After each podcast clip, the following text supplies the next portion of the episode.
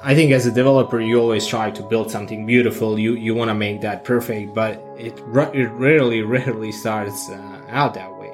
Scaling in our case is very very important because you're adding our piece of code onto your API, and we first have to handle all the load that you have, and secondly, we cannot slow down your API. Those were the two guiding principles that we had when we started designing this product. We cannot slow your API and we have to be able to have the same amount of load that you have and we have to do it at cost. My name is Vedran. I'm the co-founder and CEO of Treblle.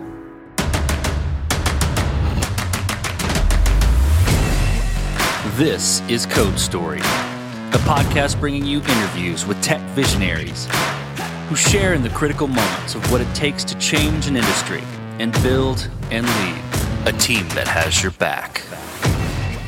I'm your host, Noah Labhart, and today how Vedran Cindric built the tool to make it easy to understand what's going on with your APIs. All this and more on Code Story.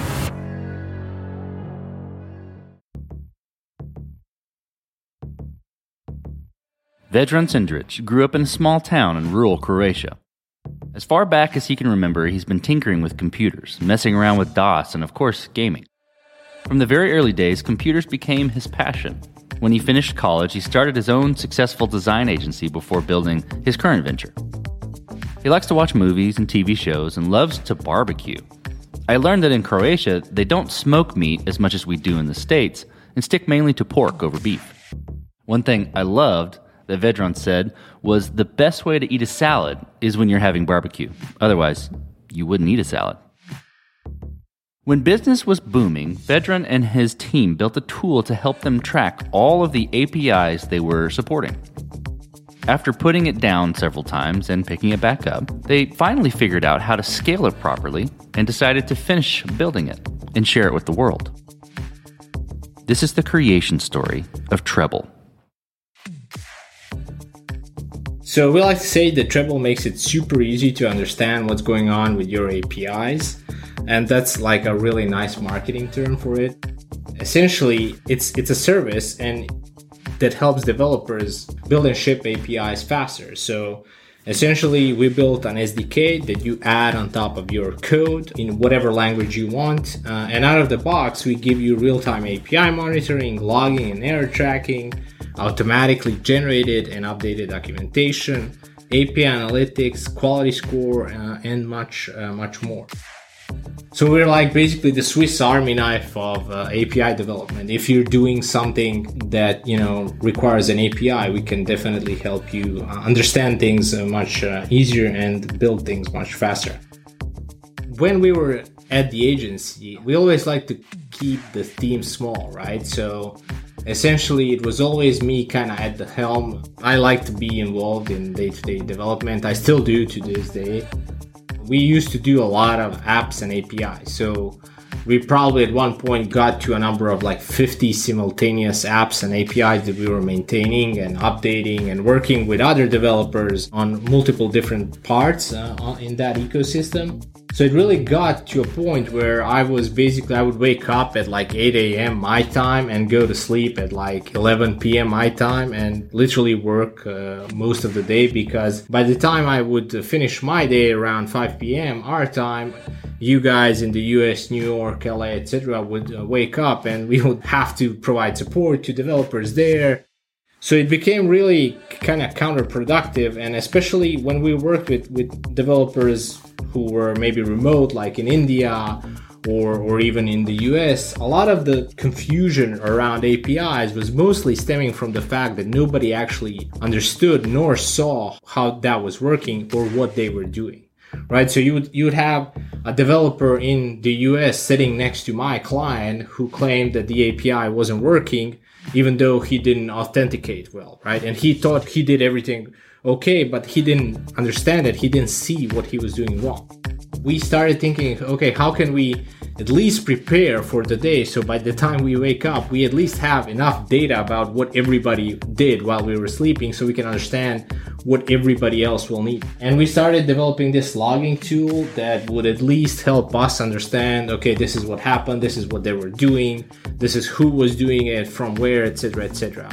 And slowly but surely, we started kind of adding more and more features as, as, as we use the product on, on various production APIs we at that point of course just like everybody else had a scaling problem our problem was basically we needed to be able to scale as much as the api that we were being added to. So if your api had a million requests per month we needed to be able to handle a million times whatever the amount of projects we had. So I would essentially, in that period, until we figured th- that part out, I would turn on Treblle in the morning when I would wake up and I would turn it off before I would go to sleep uh, just so it doesn't crash, uh, you know, my clients' APIs and servers and etc. We, we wanted to drop the project because we never could figure out the, the scaling part and then randomly just basically working on something else and watching a few AWS videos in the background, I kind of got the idea on how to solve that and I immediately said to, to Darko and Tia, you know, I, I figured it out. Let's finally build this. You know, now there's nothing stopping us. Well, let's dig into the MVP then. So you start to build it. Tell me about that first product you built, how long it took you to build, and what sort of tools you used to bring it to life. Uh, like I said, we dropped the product a few times because of scaling issues. Like we had two problems. We were always worried it would cost us too much to scale, and we were also worried about slowing down uh, the APIs that we were attached to. So I tried to do it like in, in, in Blast. So I would work on it for like 15 days, couldn't crack it, just give up and then pick it up in like two months and try to do it again. So I would say that the figuring out the scaling part lasted like uh, three, six months or something like that. Once I figured that out, we started working on it, I would say more intensively. I mean, we, we've been in the business for 10 years. We know how scope creep works, how, you know, how to build a, a real MVP, if you will. So we said let's let's just make an interface, you know, let's see how it works for us and then we'll take it from there. So we literally built something I would say within a month and we got the interface that we wanted and then we started slowly literally dividing things into I would say sections or uh, if you will and then knocking out that section. So we would do analytics, then not only do that for like a month, then do something else. So I would say the entire process from start to finish of building Treblle to what it is I would say today was like one year of working on the side, uh, our agency. And I have to say, like, when it comes to tools, we use Trello a lot. And I think if we didn't use Trello, Treblle would not exist today. We literally, I would organize everything from the smallest bug to the biggest general broad direction we want to take it into Trello. And I think it was very helpful into making sure that I was accountable enough to, to knock, knock off those tasks when we log into Trello and see like 30 pending tasks for Treblle, you know, you just inherently wanna wanna complete some of them. So Trello has helped us a lot. Uh, we, of course, just like any developers, used a lot of GitHub, a lot of uh, Sublime, and a lot of AWS. With any MVP, you've got to work through certain decisions and trade offs, and you know, there's there's little you know tidbits sprinkled into your description of the MVP, but let's let's dive into them a little bit. So, what decisions and trade offs did you have to make when building that MVP, and how did you cope with them?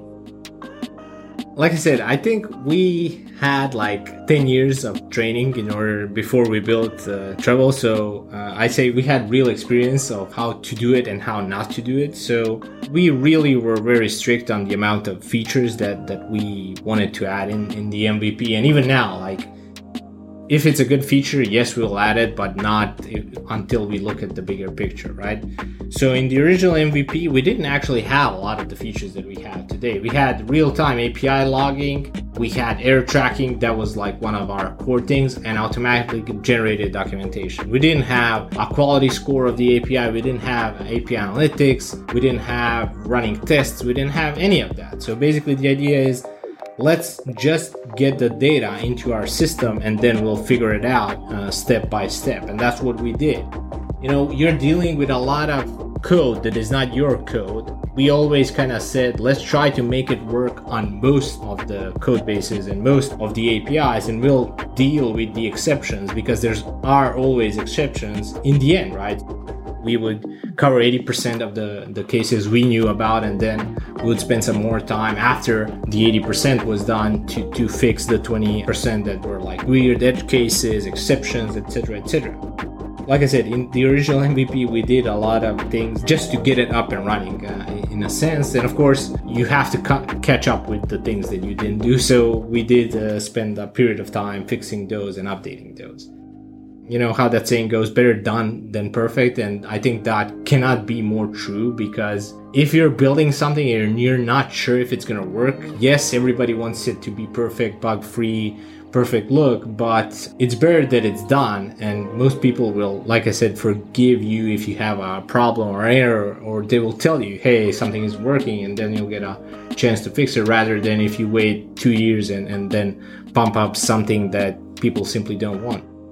And I think some of the ideas that are now part of Treblle, like for example, the API analytics, like the quality score, these are ideas that you know other developers and other uh, clients of ours have told us hey it would be really cool if we could get this and you know that's what we did. We listened to what our customers are saying.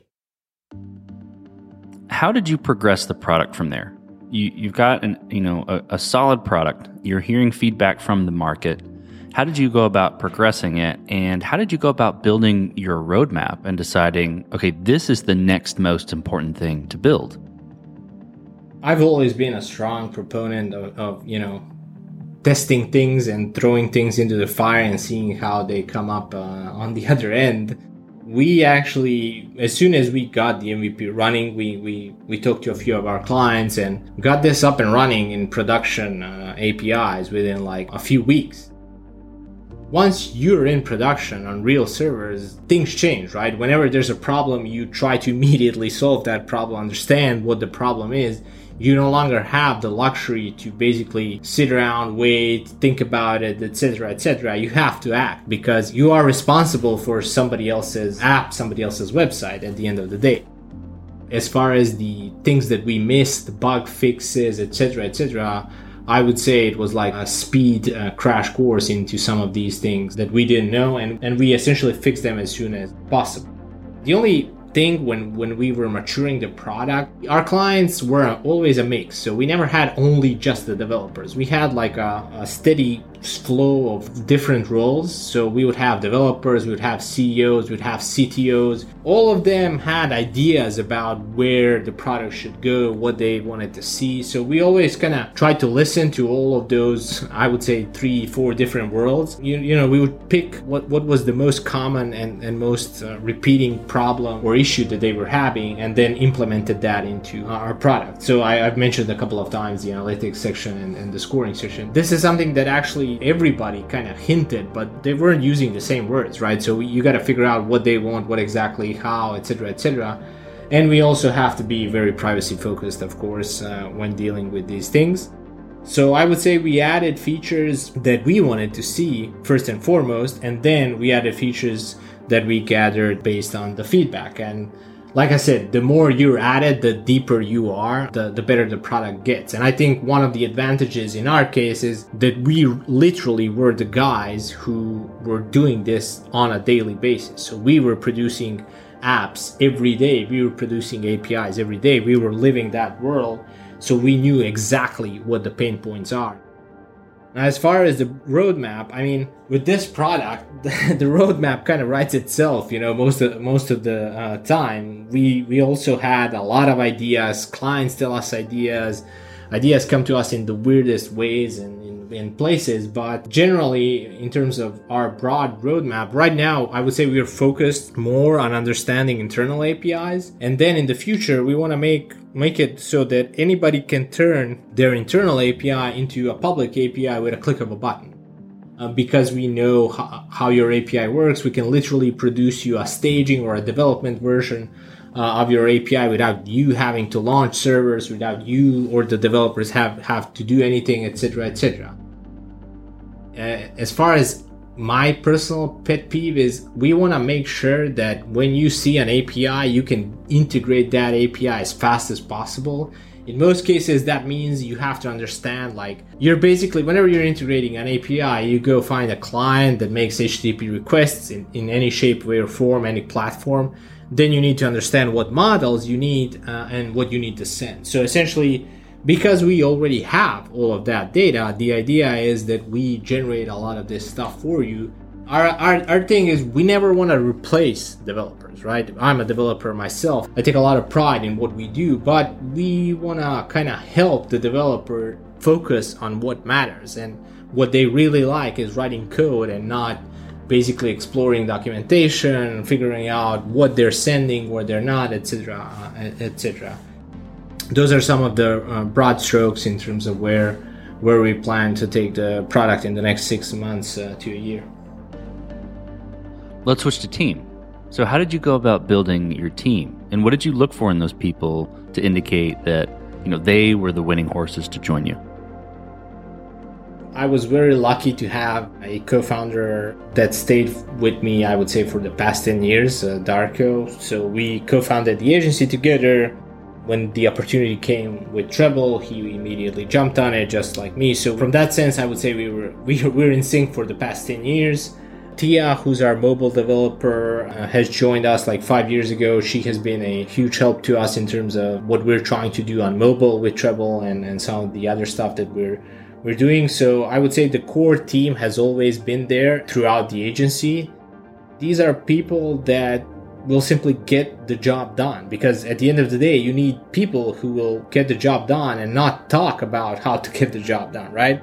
It doesn't matter if it's like research marketing manual labor setting up ikea furniture in the office. This is the team that will do it. I can lean on any of them uh, at any point in time. And if i'm not in the office i know everything is still gonna run uh, relatively cool like I said, we watch everything to the prism of what do you want to achieve. Uh, we have one rule: we only work, uh, we'll hire you if you like what we're doing and like working with us. Because fundamentally, if you don't like what we're doing and don't believe, you don't have to work with us. You can be the best programmer. There is no hard feelings, but you know we're looking for people who have the same passion as we do around fixing these problems, around helping other developers make their life easier, etc., etc. So I think when, when we talk about the team, we, we look for people who like, like, I don't know if I could curse, but get shit done as you guys uh, in, in the USA. Well, let's talk about scalability. So, and you mentioned this early on, you know, when you're talking about kind of pre MVP or working through the using the product in your agency and and talking about scaling. So, be interesting to to to see where you start with this question. But did you build this to scale efficiently from day one, or are you fighting this as you grow? Uh, whoever tells you they, they kind of build it from day one is is lying. so you always start by chasing that dream, right? I think as a developer, you always try to build something beautiful. You you want to make that perfect, but it it rarely rarely starts uh, out that way. And like I told you, we dropped this project twice because we couldn't get the scale to work scaling in our case is very very important because you're adding our piece of code onto your API and we first have to handle all the load that you have and secondly we cannot slow down your API. Those were the two guiding principles that we had when we started designing this product. So we started exploring a lot of solutions. Uh, I mean, just when you say scaling, you you immediately think of serverless. So that's where we kind of inherently started looking at. I would say we use a lot of serverless technology nowadays, but I can tell you that we are at the end we are heavy users of S3.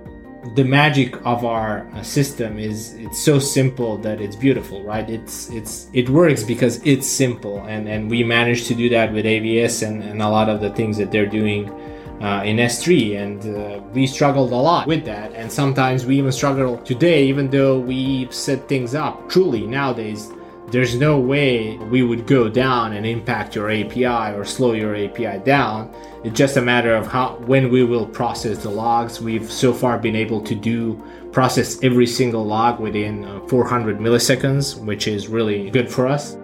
And we went from processing 200,000 API calls in July, I would say, to about 4 million API calls as of today. Well, as you step out on the balcony and you look across all that you've built, what are you most proud of? I would definitely say that big picture, like that would be the scaling part. I've been in, in this business for a really long time and, and people often think, oh, you know, when you see a complicated scalable solution, it must be complicated. It must be so hard. There are so moving, there are so many moving parts. But I think that the most profitable, most functional, most beautiful products are actually the simplest products in its core. So I think the scaling part is something that I'm very proud of. And then when we dig into small details, like there are a million things that we've kind of managed to do. One of the things that Treblle does is essentially it detects the details of your device. So let's say you're building a, a mobile app and you have an API, right? Treblle can tell you which OS uh, are you using, your user is using, which version of the app uh, that user has installed, etc., etc. And if you can imagine that, we could do all of this without actually having physical access to the device. The beauty there is we had to probably research like for the past 10 years what Apple has been calling their iOS versions, how they're structuring their HTTP requests, etc., etc., in order to be able to figure out okay, when, when an API call is made, it was made from iOS 15.01 and the app version is this. So I think, you know, we've, we've made a lot of good, uh, good tech uh, around this. Let's flip the script a little bit. So tell me about a mistake you made and how you and your team responded to it. uh, I make so many mistakes on a daily basis that it's ridiculous, right? So, so it's not uh, one mistake; it's uh, it's it's many mistakes that we've probably made. Even today, architecturally, we still have things that we we, we want to refactor, etc., etc. I would say that that on that front, usually uh, the team keeps me uh, in check that's that's very important when you have a team that that will hold you un- accountable but not not in a bad way. Nobody's like gonna shame me but they're gonna tell me here you're doing this incorrectly. This is bad. This is slow. This is what you should change right? So i remember whenever the system would be slower than than what they are used to i would say slower than instant they would immediately text me hey I, I tried using it and I, I got like maybe a few milliseconds of delay. Can you check what's going on? And even to this day, like sometimes they, they, they're like, hmm, this, this came into the system like 400 milliseconds later. Could we do it maybe faster? And that's always like, it's, it's, it's, I would say it's a curse, right? they, they try to keep me in check. I try to keep them in, in check as well. And I think it's okay to make mistakes as long as you're aware that that is actually a mistake and that at one point either you will fix it or it will fix it for itself and then you don't have control over how that's fixed. So definitely I would recommend trying to recognize when a, when a mistake happens and, and trying to figure it out how to solve it as soon as possible. What does the future look like for the product and for your team? You know, you mentioned the six months to one year time frame. What about beyond that? We're building right now, besides everything that we're doing on, on the web, uh, and I would say I call this the platform. We're building this whole suite uh, of mobile apps. We're building a native all-in-one Mac, uh, iPad, iPhone app for iOS. And again, it's not going to be React Native. It's not going to be uh, something else. It's truly uh, done uh, in, natively in Swift UI by our, our developer Tia. I think that will change the way people manage APIs, uh, understand APIs, especially on the go. I can't tell you how many times I went for lunch and, and was, you know, pulled uh, into a, a, a, meeting from lunch uh, because there was a crisis, quote unquote crisis. And when, when we were jump on the meeting, there was no crisis. That could have been avoided only if I had access to, to the data that, that Treblle uh, gives me. So I think when when we kind of ship this out, it's going to really change the way people are building, testing, analyzing APIs from from the day they start working on it to to post production. I would say. Another one is documentation. So we're definitely more and more interested in understanding deeply, deeply how your models are structured in documentation. Our, our end goal, to be uh, to be honest, is to remove the need for documentation because I think people mostly, when you think about how you learn things, right? Most people learn things by example. So if you're learning math, you'll try to solve a couple of equations. You learn it by example. When you're lear- learning how to develop, you're learning by example. You're testing the code out. You're trying it out I, I think it should be no different for APIs. Right now, everything is kind of dependent on you writing perfect docs or, or getting perfect docs, etc., etc. But I think it's in the future it's going to be more about, hey, here's how the response looks like after you tested it. This is what you can expect. Tomorrow that might change. You know, you should uh, check again or, or or be notified when that changes the, the problem nowadays is you could have API docs that are valid today and tomorrow you could change five different things. So it's very agile in that sense. And we're looking towards moving the needle in more from traditional ways of documenting into more example based documentation. And I'm very excited about kind of helping speed up some of the traditionally long processes like setting up a staging server, a testing server, mocking the data from your API, I would say one of the best things that we would like to do is maybe designers could maybe create interactive demos from Sketch or Figma by really interacting with the API directly from there. So if you needed a name, if you needed to log in, a designer could literally connect uh, these dots from like Sketch or Figma to uh, the external API and, and, essentially, you know, make sure that workflows and, and testing and, and, stuff like, and mockups can be done much, uh, much quicker and are more realistic than what you have uh, today. Let's switch to you, Vedran. Who, who influences the way that you work? Name a CEO, a CTO, an architect, really any person you look up to and why it's hard not to answer that question from a technical perspective. On a smaller scale, I would say I admire a lot what Taylor Otwell is doing with Laravel, and, and basically, if he didn't do such a good job with Laravel and, and some of the stuff that they did there, uh, we probably wouldn't have built Treblle. So I really like the open source approach. I really like the dedication to, I would say, perfection, to, to making sure things are not just work uh, well, but are actually beautiful and then another guy who I'm, I'm closely actually following is, is a guy called Jack Ellis from Fathom Analytics. He's building like this privacy focused uh, Google Analytics replacement, and he has so many great blog posts and ideas about scaling, about infrastructure, etc. So I would say a lot of them impact my way of thinking about uh, approaching problems, approaching how you how we build things, how it scales, etc., etc if I had to say on, on like a bigger scale, I really like what uh, Satya Nadella is doing with Microsoft. I mean, if you think about it, they went from being the most, I mean, not the most, but pre- pretty hated, right, in the tech uh, community to, to now owning GitHub, uh, even competing with Microsoft Teams, uh, having like this vibrant uh, developer support with Azure and, and just the Surface devices. I mean, in general, he, I think, did a really phenomenal job uh, uh, turning the table for Microsoft and, and kind of now being viewed as somebody who's uh, also now like a really nice startup. I'm not gonna say almost like Apple, but close.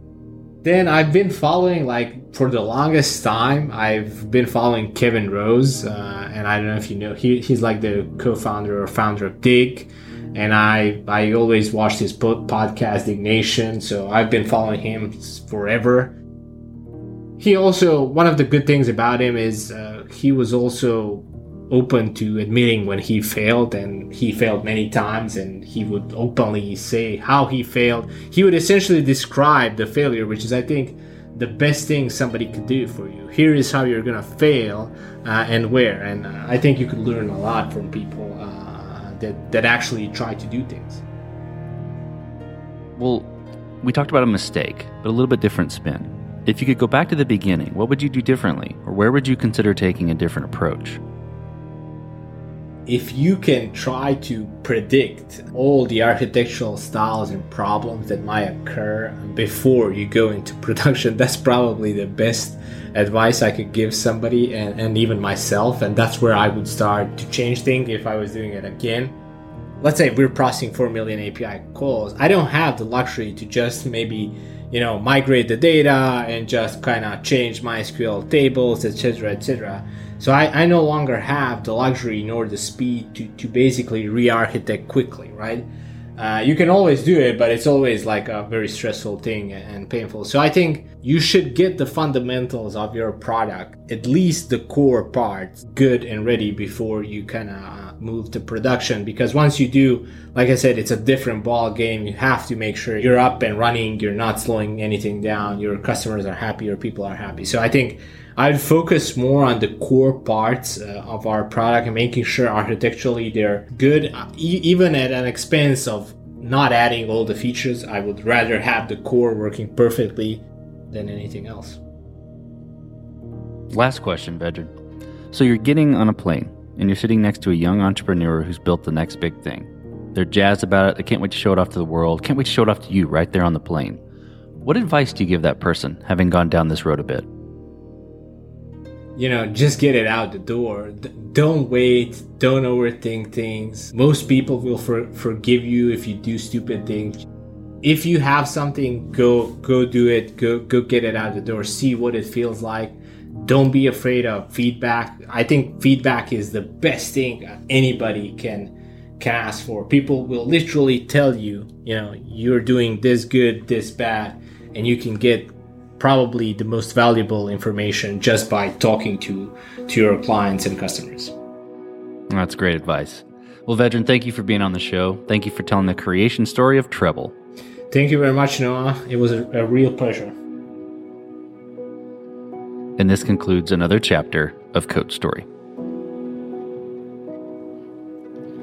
Code Story is hosted and produced by Noah Labhart. Be sure to subscribe on Apple Podcasts, Spotify, or the podcasting app of your choice. Support the show on patreon.com slash codestory for just 5 to 10 bucks a month. And when you get a chance, leave us a review. Both things help us out tremendously. And thanks again for listening.